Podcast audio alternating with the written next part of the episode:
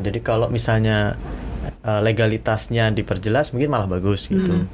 Cuman jangan lupa kalau misalnya ini yang terjadi adalah pelarangan secara masif, Mm-mm. ya eksesnya adalah tadi Membunuh itu industri itu membunuh sendiri. industri dan pada akhirnya yang tumbuh adalah pemain-pemain gelap. Filosofi cukai adalah mengendalikan peredaran dari produk yang dinilai memiliki ekses buruk kalau berlebihan dikonsumsi. Mm-mm. Makanya kena cukai kan rokok sama eh, ya ini eh, Materai itu bukannya kena cukai juga mas? Enggak ya? Bea, bea materai. Oh bea materai. materai apa jahatnya gitu? kena juga. Apa salah gue gitu? namanya kalau ada orang minum alkohol nih lu nyium baunya kan nggak ngaruh kan lu. Mm-mm. lah kalau lu ada orang ngerokok di sebelah lu Bisa kanker lu ya. nyium aja lu juga bisa kanker. Perokok pasif. Jadi jahat gitu ini ya. kan nggak ada peminum pasif. Gimana ceritanya peminum pasif? Haus dia ada yang minum, efek yang samping minum ini jadi aku yang mabuk alih. Koneksi.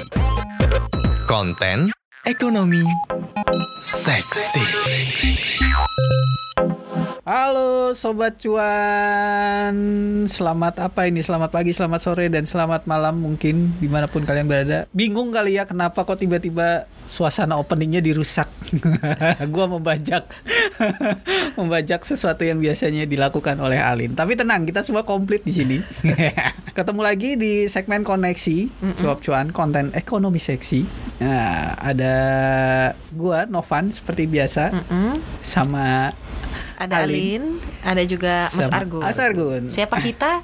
Dengerin aja episode episode Iya, sebelumnya. pokoknya kita Pokoknya kita cukup bertanggung jawab kok untuk menghadirkan informasi-informasi menarik ya. betul, betul. Harus. Jadi, Jadi tema yang menarik Mas? Mm-mm. sore ini, eh, Pekan ini lah ya, kayaknya uh, Oh, iya, dari iya. minggu kemarin sih sebenarnya ya. pekan ini yang mau, Mm. yang lagi heboh dan sempat ada wacana lah sebenarnya ya, jurus mabok. Jurus mabok gimana maksudnya, tuh? maksudnya ini kayak wacana-wacana yang menimbulkan, menambah kemabukan. Karena kan kita minggu ini nih kayaknya pandemi ini ya, Nah. kita udah mau pingsan gitu ya, udah minggu, mabok, minggu ditambahin ini lagi. kayaknya kita disuguhkan dengan berita-berita yang agak-agak memabukkan capeknya gitu ya, menguras emosi Ah, ah, dan gitu kan. energi gitu ya. Iya, satu sisi. Nah, kita bakalan bahas mengenai RUU Mm-mm. Tentang larangan minuman beralkohol. Hmm, nggak baik memang alkohol katanya ya, Hmm, gitu ya. Apalagi kalau buat alkohol yang buat medis nggak baik. kalau diminum kebakar langsung organ-organ dalam ya. gitu Oke. sobat cuan. Ah. Sekarang ternyata eh, buat background sobat cuan. Jadi memang muncul tiba-tiba ada eh, suatu wacana gitu kan. Mhm. Muncul eh, adanya wacana mengenai undang-undang la RUU, Mm-mm, undang-undang larangan minuman ber- beralkohol. mm-mm. Ini merupakan eh, produk undang-undang yang sebenarnya inisiatifnya Dari dari, DPR ya? DPR, betul. Fraksi apa mungkin teman-teman juga sudah Mm-mm. tahu lah ya. Kasus sapi kalau masih ingat terus. Oh iya, itu kasus, Lin. Oke, kemudian sebenarnya kita mau bahas tentu saja namanya koneksi ya, konten Ah, ekonomi konten seksi. ekonomi Kita seksi. Jadi kita nggak akan membahas ke pro kontranya, Mm-mm. undang-undangnya secara Mm-mm. hukum, politik, geografis gitu ya. Nah. Enggak kayaknya sobat cuan. Tapi secara cuannya, ih kita jahat nggak sih? Minuman beralkohol kita bahas Bu- cuannya. bukan cuan, sisi ekonominya. Oh iya, Iya. betul. Secara halusnya gitu ya. Ini kan mm, mm, minuman beralkohol ini sudah menjadi sebuah industri sebenarnya kan. Mm-mm. Iya kan Mas Jadi Argun? larangan. Kalau misalnya dilarang, kalau misalnya dilanggar larangan ini, apa hukumannya Mas Novan di, Nah. di RUU ini? Nah di RUU ini Mm-mm. bisa ada sampai Penjara. pidana itu kan ada pen- hukuman pidananya dijatuhi kena sanksi pidana baik yang meminum mendis- mendistribusikan atau menjual. Hmm. Nah ini kan sudah masuk ranah. Kalau yang ngomongin kayak gini gimana nih jadinya Enggak. hukumnya? Selama ngomongin yang nggak mabok nggak Oh apa. gitu ya, nggak apa-apa ya. Jadi itu katanya penjaranya itu Bahaya. bisa dari tiga bulan sampai 10 tahun. Nah Heeh, terus ada dendanya juga, mulai dari 20 juta sampai 1 miliar. itu 10 Kayaknya daripada beli minuman beralkohol mending di rumah ya, kalau dendanya kayak gitu ya. itu 10 tahun maboknya seberapa parah kira-kira ya? Diukur dari Betul. maboknya apa diukur dari Nah itu apanya? dia karena eh, karena ini nih kayak sapu jagat alkohol gitu. Sapu jagat. Ya. Karena kan eh, ada definisinya nih tadi gue udah baca ya di karena udah diunggah di www.dpr.go.id nih sebenarnya balik eh, rancangan undang-undangnya Hmm, gitu ya.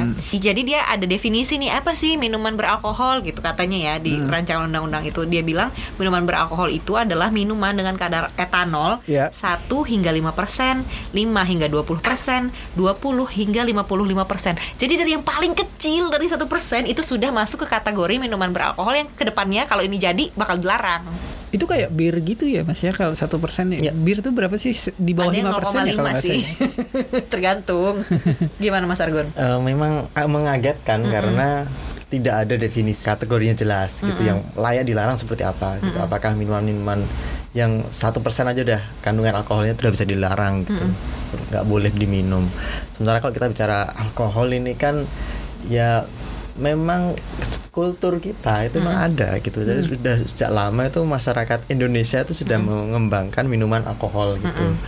Ya ada istilahnya tua di beberapa apa namanya budaya itu sudah sudah dikembangkan di menjadi semacam lokal jenis mereka produk mereka dan itu pasti kadar alkoholnya di atas 2% gitu Mm, itu kadar alkoholnya tergantung ininya, tergantung fermentasinya berapa lama kayaknya. kan kalau yang kayak gitu waktu makin Tradisional lama ya karena makin tradisional tadi. Iya. nggak ada yang ngukur. Jadi memang yang mengagetkan itu batasannya terlalu luas. Kemudian di sisi lain di aturan itu kan setiap orang gitu ke- ketentuannya itu akan bisa dikenakan pidana kalau misalnya melanggar tadi itu mengkonsumsi, menyimpan dan Tapi ada exceptionnya juga sih mas. Nih, jadi katanya minuman beralkohol itu hanya boleh untuk kepentingan adat, ritual keagamaan, wisatawan, farmasi, dan tempat-tempat yang diizinkan oleh peraturan perundang-undangan. Lah terus jadinya apa? Gitu kan ya? Maksudnya yang mana kalau gitu? dijual di tempat farmasi boleh Enggak tahu atau deh alkohol apa. farmasi. Farmasi kan alkohol kayaknya buat hand sanitizer. Nah makanya sih? tapi bukan jatuhnya bukan minuman kan. iya, tapi gitu sih bunyinya. Di farmasi emang ada, emang diminum gitu. Hah, emang diminum, Mas? Iya. Alkohol apa Salah diminum? satu untuk untuk ini bikin emang kehilangan kesadaran. satunya. Oh, buat anestesi, Anestesi, gitu. ya. Hmm. Jadi emang itu batasannya Ini bukan aturannya itu setiap orang loh tuh. Dan setiap orang itu termasuk badan usaha. Artinya kalau itu diartikan tidak boleh memproduksi, Mm-mm. berarti sekarang perusahaan-perusahaan yang sudah memproduksi seperti apa gitu. Nasibnya gitu ya ke Nasibnya depannya. Apakah kemudian dilarang? gitu. Kalau pembatasan minumnya, ya tadi mungkin bisa dipahami. Mungkin untuk keperluan wisata berarti ya di daerah-daerah tertentu aja. tertentu diizinkan gitu. Atau acara-acara tertentu gitu ya. Ya, tapi kan ini kemudian jadi bertolak belakang dengan aturan yang lain bahwa tiap orang dilarang mengkonsumsi itu. Oh iya. Hmm. Iya ya kan tiap orang nggak boleh, tapi ada exceptionnya juga gitu ya. tapi kalau misalnya kita ngomong dari segi ekonominya nih mas ya, kan kemarin itu sempat juga tuh ada ini apa namanya sempat ada berita bahwa pemprov DKI ternyata gitu ya punya saham di perusahaan minuman beralkohol gitu kan. Nah kalau dari segi ekonomi gitu, selain nanti em, mungkin penjualan minuman beralkohol gitu ya, tapi kalau perusahaan-perusahaan yang menjual minuman beralkohol Memproduksi juga. Ah, ah, memproduksi juga gitu. Ini gimana sih kinerjanya gitu? Dari sini kan kita bisa tahu ya kalau kinerjanya bagus berarti kan konsumsinya juga Penikmatnya ada, hmm, pasarnya banyak ada gitu, ya. Hmm. Ya kalau di Indonesia tuh paling besar itu kan dua dan mereka kebetulan statusnya emiten multi bintang Indonesia sa- kode sahamnya MLBI satu lagi Delta Dunia Jakarta kodenya DLTA nah itu yang dimiliki pemprov DKI tadi tuh yang katanya mau dijual tapi sampai sekarang belum gitu Belum ya. ternyata ya. belum. Jadi masih mungkin bidding atau bagaimana. Nah pelarangan itu atau RUU itu muncul dan ada kekhawatiran ma- nantinya konsumsi dilarang dan sebagainya saham-saham mereka itu udah anjlok sampai ke titik terendahnya gitu. Kayak multi bintang MLBI itu udah menyentuh level 8.250 itu sepanjang sejarah dia terendah. Kemudian saham Delta Dunia DLTA itu juga menyentuh 3.860 gitu. Kalau sepanjang tahun berjalan masing-masing udah turun 40-an persen gitu harga sahamnya. Jadi memang Berarti kinerja perusahaannya juga tercermin dari situ nggak sih mas? oh itu dari kinerja sahamnya gitu. Jadi Uh-uh. sahamnya terkoreksi artinya apa? Investor pemegang saham dua perusahaan ini khawatir bahwa kebijakan ini karena akan menghancurkan kinerja mereka. Pandemi Oh jadi gara-gara kan ya. sentimen itu ya maksudnya Iya. karena ada pelarangan di beberapa daerah gitu kan Ah. sebelumnya ya eh, sebelum ada RUU ini kan ada beberapa daerah yang memang melarang Hmm. penjualan minuman beralkohol gitu itu membuat Ya pandemi sahamnya- selama pandemi juga orang mungkin nggak nongkrong-nongkrong di pub nggak penjualan mungkin pasti pengaruh Turun, juga ya. ya. Artinya sudah dihajar pandemi, dihajar beberapa pelarangan di daerah, kemudian Dan ini ada dihajar lagi juga rencana oleh undang-undang. rencana undang-undang ini. Jadi gimana tuh Mas terusnya? Ya terus kan kinerja fundamentalnya sih kalau terakhir ya misalnya multi bintang itu laba bersihnya juga turun gitu. Hmm. Untuk mereka lapor pada kuartal 1 nih turunnya sampai 41 persen Hmm. menjadi 140 miliar. Jadi kalau Hmm. kita ngomongin laba bersih 100 miliar tuh buat eh, emiten sebenarnya kecil gitu. Mm-mm. Nah kalau di kuartal 2 mereka lebih parah lagi Anjlok lagi nih ya karena efek pandemi itu Jadi kalau di kuartal 2 2019 itu mereka masih laba bersihnya 485 miliar Nah terakhir itu mereka ngumumin tersisa cuma 63 miliar laba bersihnya alias anjlok 87 persen Nah bisa dibayangin kalau nanti misalnya nanti industri mereka juga dihambat dengan regulasi ini. Jadi kalau kita bicara apakah perusahaan bir di Indonesia tuh kaya raya, beda enggak eh, Enggak kaya juga raya. ya. Beda sama rokok gitu ya. Hmm, kalau iya. rokok kan Luar biasa ya. sama-sama kena cukai, sama-sama dianggap sebagai produk yang berbahaya, Uh-uh. tetapi laba bersihnya gila-gilaan kalau di rokok biasa. gitu. Kalau di eh, apa minuman beralkohol beda ceritanya sebaliknya gitu. Jadi memang kinerja perusahaan-perusahaan minuman beralkohol sudah tertekan, apalagi kalau nanti misalnya ada itu tadi RUU Minol ini semakin mereka akan eh, turun penjualannya gitu. Hmm, Kalau dari segi cukainya sendiri emang gimana Mas Novan ininya? Kalau se- setahu gue sebenarnya dari cukai kalau dari minol sebenarnya memang nggak terlalu tinggi. Yang tinggi itu masih cukai rokok tetap. Cuma kan yang perlu dipahami sama kita bersama gitu kan sebenarnya cukai ini kayak masuknya kan kayak sinteks kan. Jadi Ya. lu melakukan sesuatu yang buruk Mm-mm. Diizinkan tapi lu dipajekin gitu. Kayak sin itu dari sin dosa, Dosa. gitu. Oh pajak dosa, Ah, sinteks. pajak dosa. Itu Ah, kirain yang cukai, kayak di gitu. matematika itu sintak, Kos sin, tangan, kos tangan, ya ampun. Tenang, gue tahu lu jago gue matematika soalnya. Jadi apa namanya? Memang cukai kayak salah satu pertimbangannya ini kan kalau disebut sama partai pengusung RUU ini menyebutkan bahwa menjamin keamanan ketertiban masyarakat gitu kan. Kemudian me- apa karena alkohol dianggap berdampak negatif terhadap kesehatan jasmani dan rohani di muka umum segala macam gitu. Nah, eh, pertanyaannya kan sekarang kalau pemerintah mungut cukai dari situ, Mm-mm. Biasanya semestinya uang hasil pungutan cukai itu ya digunakan untuk Hal-hal yang baik. gitu. hal-hal untuk yang mengatur Menghapus dosanya mengatur, gitu. mengatur meminimalisir dosa yang dalam tanda kutip dosa yang dihasilkan dari Minuman itu. minuman ini atau misalnya rokok gitu kan Ya. makanya kan ada misalnya pe- pemerintah juga kampanye dulu gue juga pernah datang ke sebuah liputan yang membahas sebenarnya apakah peruntukan cukai yang sudah dipungut pemerintah ini sudah didistribusikan dengan dengan dialokasikan dengan baik untuk pencegahan dosa itu sendiri. Artinya misalnya rokok dampak efek apa rokok tuh apa sih gitu kan? Ya misalnya bikin oke bikin halte atau tempat rokok khusus perokok gitu supaya masyarakat nggak ini gitu. Jadi membangun membangun yang kayak kayak gitu yang sebenarnya mestinya asalnya Dilakukan dari gitu ya. cukai. Nah kalau dari si Minuman beralkohol. minuman beralkohol ini itu ada pertumbuhannya artinya memang kan cukainya juga ditarik dari misalnya yang impor gitu ya mas ya? Ya.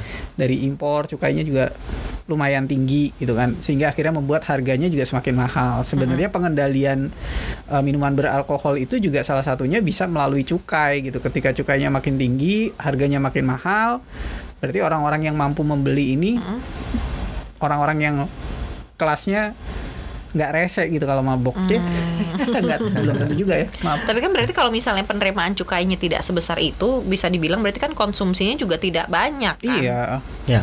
Ya. Iya kan, Mas? tidak sebanyak rokok artinya sebenarnya lebih masif rokok secara kesehatan juga Betul. kan namanya kalau ada orang minum alkohol nih lu nyium baunya kan nggak ngaruh kan lu lah kalau lu ada orang ngerokok di sebelah lu bisa kanker lu ya. nyium aja lu juga bisa kanker Perokok pasif. Lebih jahat gitu ini ya. kan nggak ada peminum pasif gimana ceritanya peminum pasif haus dia ada Yang minum ini jadi aku yang mabuk alih.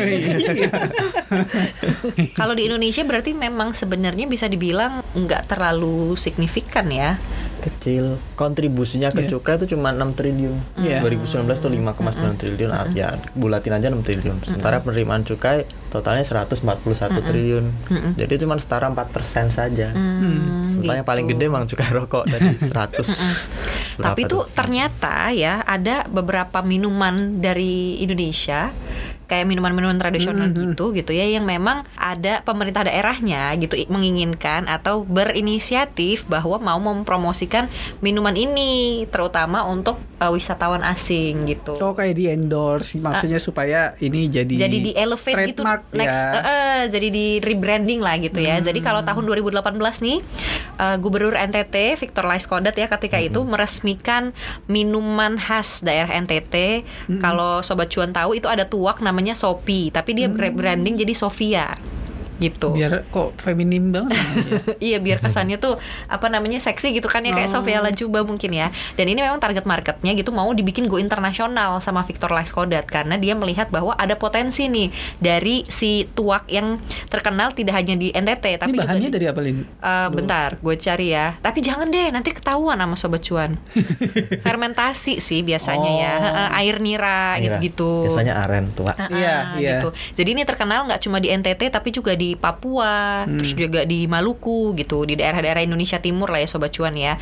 Nah, jadi re- rebranding lah ya si Sofi Hmm. ini sampai harga satu botolnya itu tujuh ratus lima puluh ribu rupiah. Dead buset. Heeh, jadi kan maksudku ada yang melihat bahwa ini potensial gitu ya, bisnis ini potensial gitu. Mungkin kalau kita masyarakat Indonesia yang mungkin konsumsi alkoholnya tidak banyak gitu ya, ya jadinya ini bisnis ini tidak signifikan gitu. Tapi ini Pasarnya ada. pasarnya ada di luar negeri, mungkin Iya. bisa jadi komoditas ekspor selanjutnya. 700 ribu. Tujuh ratus lima puluh ribu satu botol. Ups, botol ukuran berapa ya? Botol kecil kayaknya ya, nggak tahu ya nggak mungkin lah masa botol jerigen atau apa galon. Iya, Kalau di luar negeri tuh gimana sih mas? apa kalau produk ya kayak soju aja sekarang kita udah ngimpor soju kan Iya, gitu heeh. padahal jadi potensi ini, tadi eh, ada heeh, poten- jadi mungkin kalau kita lihat dari fenomena se- soju ini dan sake gitu Sake. ya, heeh, kayak bisa jadi ini juga sih, em, apa sih icon gitu, identik eh, sarana pemasaran kita juga gitu. Iya. Kalau misalnya di ri- di branding secara bagus, mungkin seperti yang terjadi dengan si Sofia itu gitu Iya. yang di NTT. Ya, jadi ada potensinya di luar Indonesia mungkin gitu. Kalau di Indonesia kan enggak Iya, gitu ya iya. Mas ya. Tapi sebenarnya ada juga anggapan bahwa kalau ada RUU ini itu justru juga akan menjamin legalitas hukum industri-industri minuman beralkohol. Oh, jadi nggak ada lagi oplosan iya, gitu ya? ar- ada mungkin ya nilai positifnya mungkin kalau misalnya cuma kalau misal kalau menurut gua kita kan sekarang bicara mengenai ada larangan-larangan kemudian dak- apa namanya nanti takut dipidana yang jual apa dilarang sehingga berpikir ini. Tapi kalau misalnya memang diatur dalam undang-undang industri ini sendiri gitu kan katanya justru bisa mm, memberikan kepastian hukum kayak misalnya terhadap industri rumahan Mm-mm. uh, minuman beralkohol Ya, ya. untuk izin kandungan Ntar dan sebagainya. Depkes RI M MT kan ada kan yang kalau apa makanan rumahan gitu Ah, ah. ada ininya sendiri kodenya. Oh iya, oh Depkesnya ya. Heeh. gitu. Masih Depkes ya? tulisannya sih Depkes RI apa gitu? Ada serius makanan. Misalnya makanan rumah tangga tuh kodenya apa? Oh. belakangnya gitu MD itu berarti eh, dari dalam negeri kalau misalnya E- E- L itu luar negeri gitu-gitu Hmm. RT kalau nggak salah ada IRT deh industri rumah tangga Industri rumah Mm-mm. tangga. Oh, Oke. Iya gitu soalnya gue suka bacain yang ada di makanan oh, ini ini bedanya ini ya gitu kelihatan hobinya Iya. makan sobat cuan tapi ini kayaknya ya hobi eh, ya saya hobi makan gitu tapi kayaknya di luar negeri tuh hobi minum ini memang potensial ya Eh, tadi kan kayak Hmm. yang dilakukan Victor Laiskodat di 2018 dan bahkan ini nih bosnya Tesla juga bikin minuman beralkohol. Jadi bulan lalu itu meluncurkan Tesla Tequila namanya. Botolnya tuh bentuknya kayak listrik gitu, kayak logo PLN. Oh, iya. Iya. Botolnya unik dan itu dalam hitungan jam itu ludes. Padahal harganya tuh 250 US dollar atau sekitar 3 jutaan ya. Gitu. Udah ludes, udah sold out. edition berarti. Uh-uh. Dan dia mau produksi lagi di bulan Desember katanya kayak gitu. Jadi kayak potensial banget dan ada beberapa artis luar negeri yang punya brand uh, minuman beralkohol sendiri.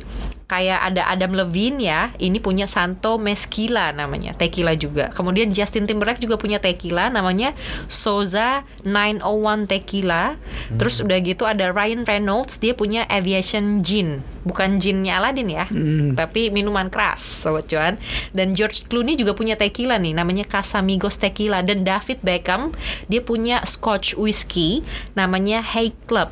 Hay Club gitulah tulisannya H A I G. Whisky khas Eropa. Udah kayak bisnis kopi ya. Hmm, kalau di sini kalau di sini ya. artis-artis eh, bisnis kopi gitu ya. Ada siapa bisnis kopinya Iya. bubble tea apa, gitu.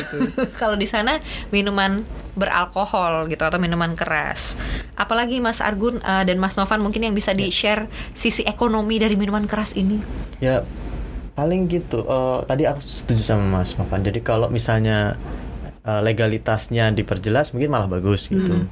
Cuman jangan lupa kalau misalnya ini yang terjadi adalah pelarangan secara masif, ya eksesnya adalah tadi membunuh itu industri itu membunuh sendiri. industri dan pada akhirnya yang tumbuh adalah pemain-pemain gelap. Hmm, Ah, malah jadi ini ya. mm, bermunculan dan ini sudah terjadi di Amerika Serikat gitu. Ternyata kita bukan yang pertama loh yang bikin RUU Oh Amerika Serikat juga alkohol. dulu pernah itu melarang. Amerika Serikat pernah nah, pernah melarang Hmm. Uh, dan saya tahunya itu dari filmnya Brad Pitt. Ya judulnya. Awalnya Legend of the Fall. Oh, Oke. Dia jadi Tristan gitu ya.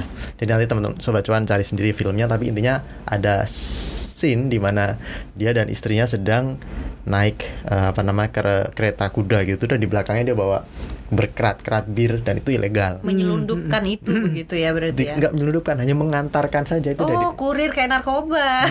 jatuhnya kan seperti itu. Iya, dicegat Iya. polisi dan ada tembakan peringatan nyasar kena istrinya mati intinya ya. gitu. Dan setelah kemudian saya cari-cari, emang dilarang di Amerika. Ternyata pernah bener dilarang. Itu Itu tahun berapa mas? tahun 1920. Oh. Jadi waktu itu uh, orang mengenalnya sebagai prohibition era. Jadi era pelarangan. apa apa dilarang apa apa dilarang gitu. Uh, itu zaman-zaman masa-masa era kayak eh, mafia-mafia New York dan ini Yes. yang kemudian berebut bisnis minuman keras minuman ya. keras. Iya. Nah itulah jadi ke- uh, waktu itu yang lagi berkuasa uh, saat itu partai politiknya itu banyak kan didominasi tokoh-tokoh yang uh, bisa dibilang konservatif gitu. Jadi mereka melihat bahwa alkohol ini ternyata sumber kalau dalam te- tempat kita ya ibaratnya sumber kemaksiatan gitu. Karena zaman dulu kan belum ada narkoba tuh.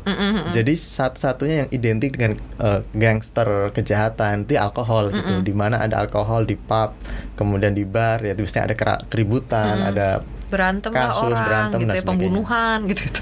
ya dan kemudian juga karena ada efek negatifnya orang-orang minum tuh gak ada takaran gitu. Jadi ada banyak korban sakit uh, liver cirrhosis gitu-gitu. Jadi uh, kemudian mereka menganggap bahwa wah ini harus diberantas gitu. Dan mungkin spiritnya sama seperti uh, politisi-politisi di Indonesia saat ini pingin menyelamatkan bangsa gitu. Tetapi kalau caranya ternyata nggak benar justru, Justru- kita mengulang kesalahan Amerika Iya. Mm, Itu tahun 1920 sobat cuan. Sekarang 2020. Balik Berapa lagi kita abad ya. yang lalu. seabad yang lalu. ya, a- a- apa yang terjadi waktu itu? Jadi kemudian emang dilarang semua yang mem- apa namanya memproduksi itu di- eh, dilarang. Kemudian, tapi apakah tidak boleh meminum? Masih boleh, tapi di rumah gitu. Jadi bar-bar itu sudah nggak boleh menyediakan. Kemudian ada eh, perusahaan-perusahaan akhirnya bermunculan mereka kayak perusahaan-perusahaan gelap. Mereka memproduksi eh, minuman beralkohol sendiri, Eh, bahan-bahannya diracik sendiri, oplosan gitu. Nah, ketika pemerintah tahu, kemudian eh, di inilah ditekanlah penjualan etil eh, alkohol Alkohol. yang dari bahan kimianya. Kan tuh bisa dibeli tuh di di apotek gitu, di perusahaan kimia, bahan kimia. Eh, dilarang masih masih sulit diberantas. Makin akhirnya- dilarang makin kalau masyarakat kan gitu ya. Betul. Dan Makin akhirnya pemerintah kencang. malah ngambil kebijakan salah, dikasih racun. Ya mati dong banyak. Ya, jadi itu memang tujuannya alkohol untuk industri gitu. oh Tapi oh untuk mm, kemudian biar nggak dipakai untuk konsumsi biar nggak melanggar aturan gitu kan ya itu area dilarang terus sekalian kasih racun. Jadi kalau ada yang mau make udah tahu resikonya Mati apa gitu. tapi para pelaku pe- Nggak you know, pelaku usaha gelap tadi tuh lebih pinter. Diapain mas? diubah lagi.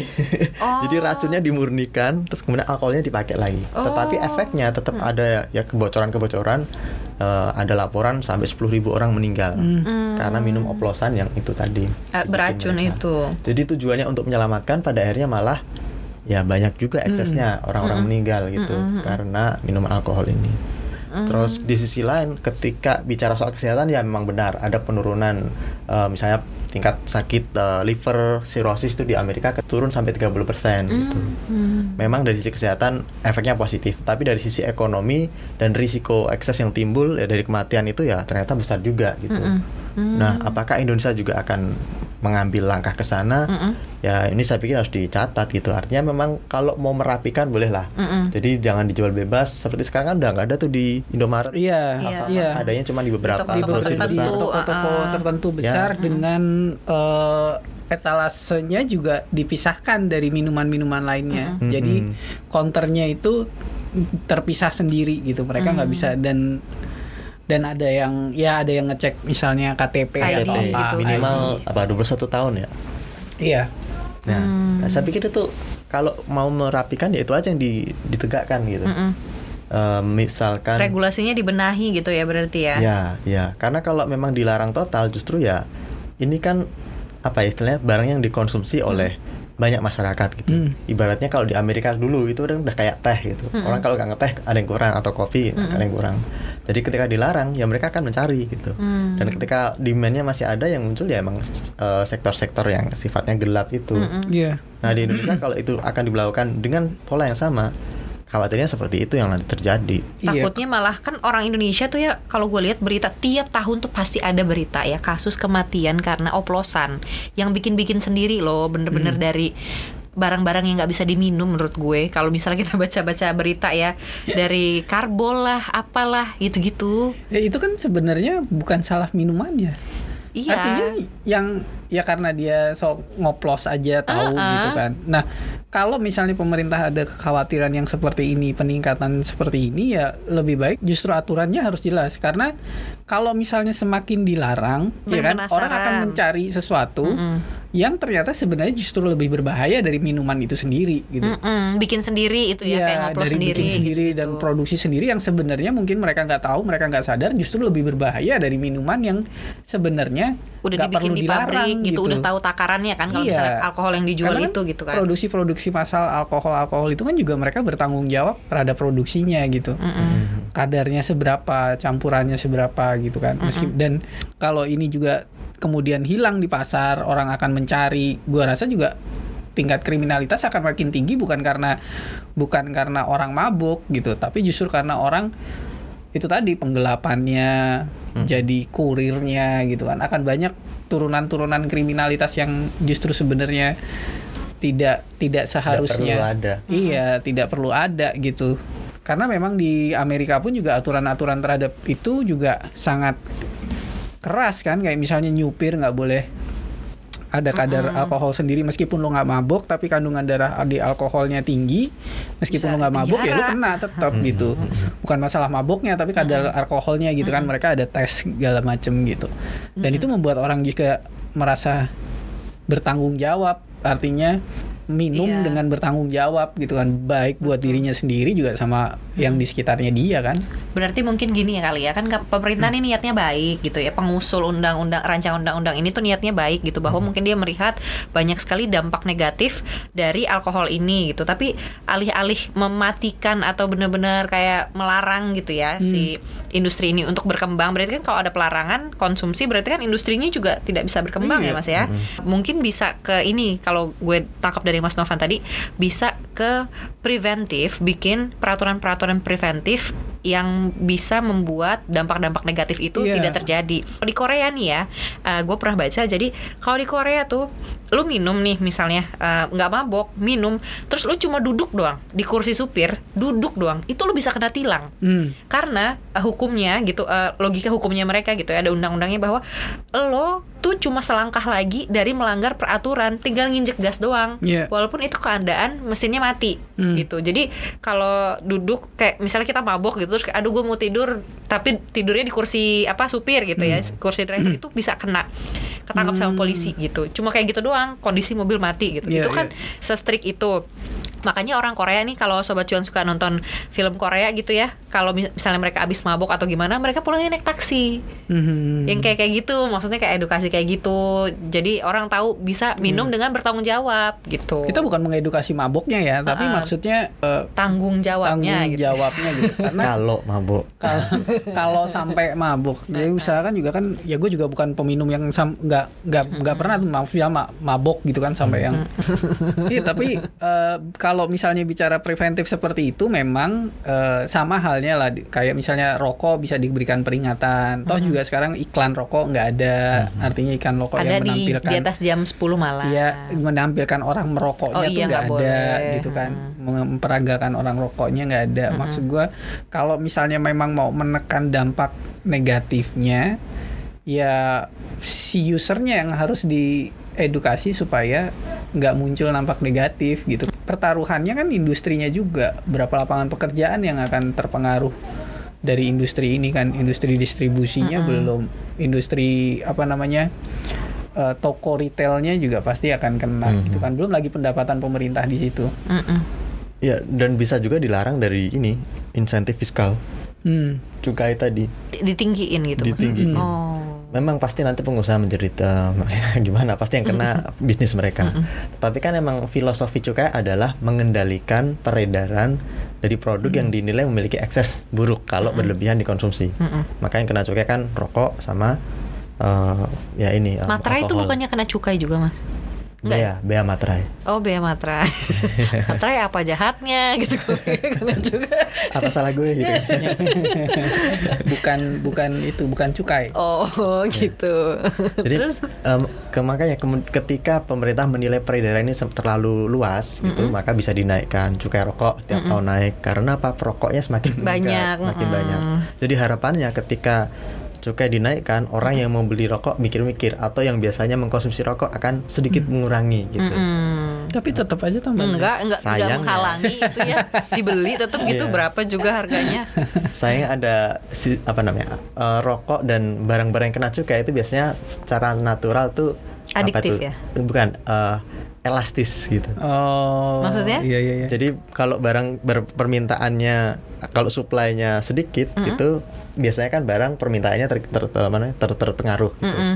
Misalnya supply terlalu banyak maka permintaannya biasanya juga ya terpengaruh juga men- ikut ikut eh, ada efeknya ikutan banyak gitu. Tapi kalau ini enggak mau na- mau barangnya harganya tinggi ya terendah tetap dibeli gitu. karena yaitu ada as- aspek eh, adiktif itu tadi.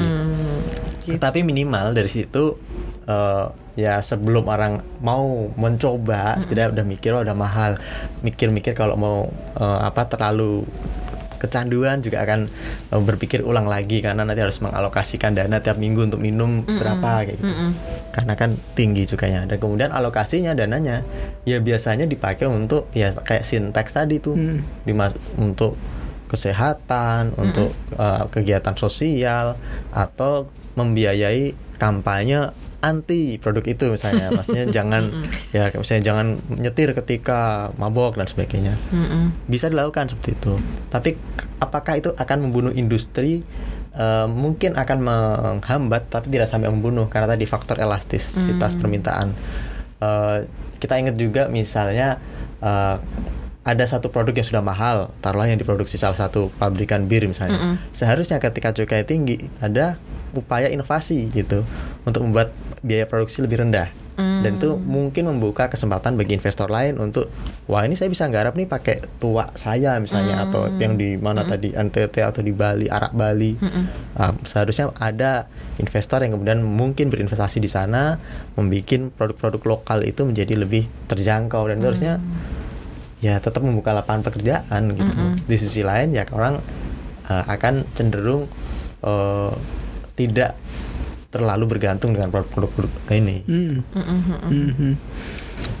Apalagi Mas yang Cuma bisa kita untungnya sih sementara ini katanya memang terakhir di DPR bilang bahwa gitu kan seluruh fraksi itu belum belum satu setuju suara semua. gitu ya bahwa ini Bahwa harus ini akan dilanjutkan dibahas. gitu. Urgensi. Ya mungkin akan panjang sih karena kan tuh baru di tingkat balik dan itu baru diusulkan tiga partai. Iya. fraksi gitu. Ya masih ada fraksi lain dan itu belum minta masukan pandangan dari akademisi, dari masyarakat.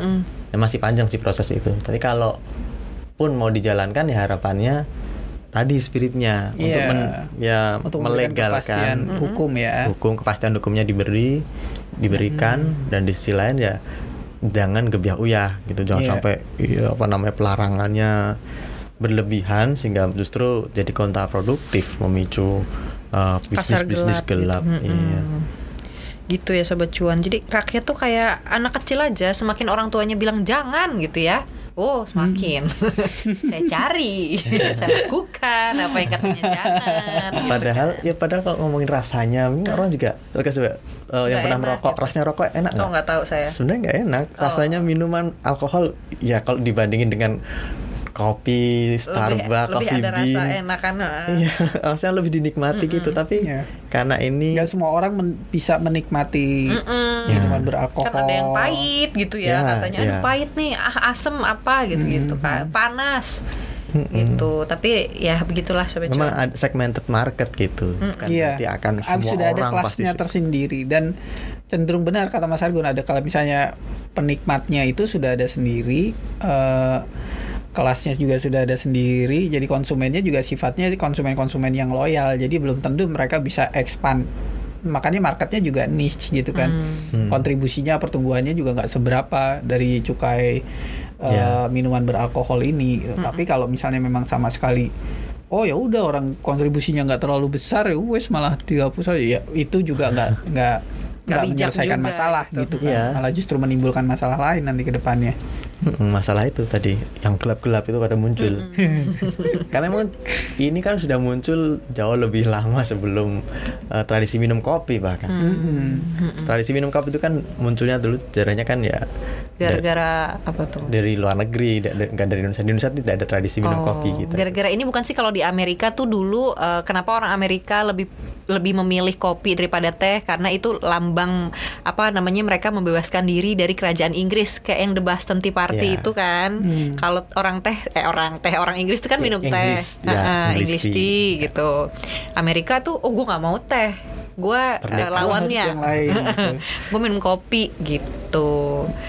nah tradisi kita dulu ya tuak gitu jangan dulu kalau minuman-minuman dan dan teh ya gitu Ya, di kerajaan-kerajaan gitu kan suguhan terhadap eh, tamu-tamu raja mungkin ya minuman-minuman pada zaman itu yang dianggap premium kan rasanya berbeda dengan air putih gitu. Iya. Mm-mm-mm. Dan bahkan kemarin tuh kan sempet ada ini ya meme gitu di sosial media gitu. Kalau misalnya undang-undang minuman beralkohol itu dilegalkan gitu kan, apakah tukang tape uli masih bisa jualan gitu? Air tape itu loh mas. itu kan ada kadar alkoholnya tuh. Legen, legen. Legen. Legen itu air legen tuh air arena itu. Air yang apa? Air Air gen. nira ada Legen ya kalau istilahnya orang Oh Jawa. legend, Ah, ah. S S le- legend, Ah. Gue baca S legend. Itu kan kalau disimpan lama juga akhirnya terfermentasi juga. kolang kaling juga ya Iya. Kolang Hmm. Jadi ciu, nah ada ciu juga. Oh, Aku iya, tahunya ciu.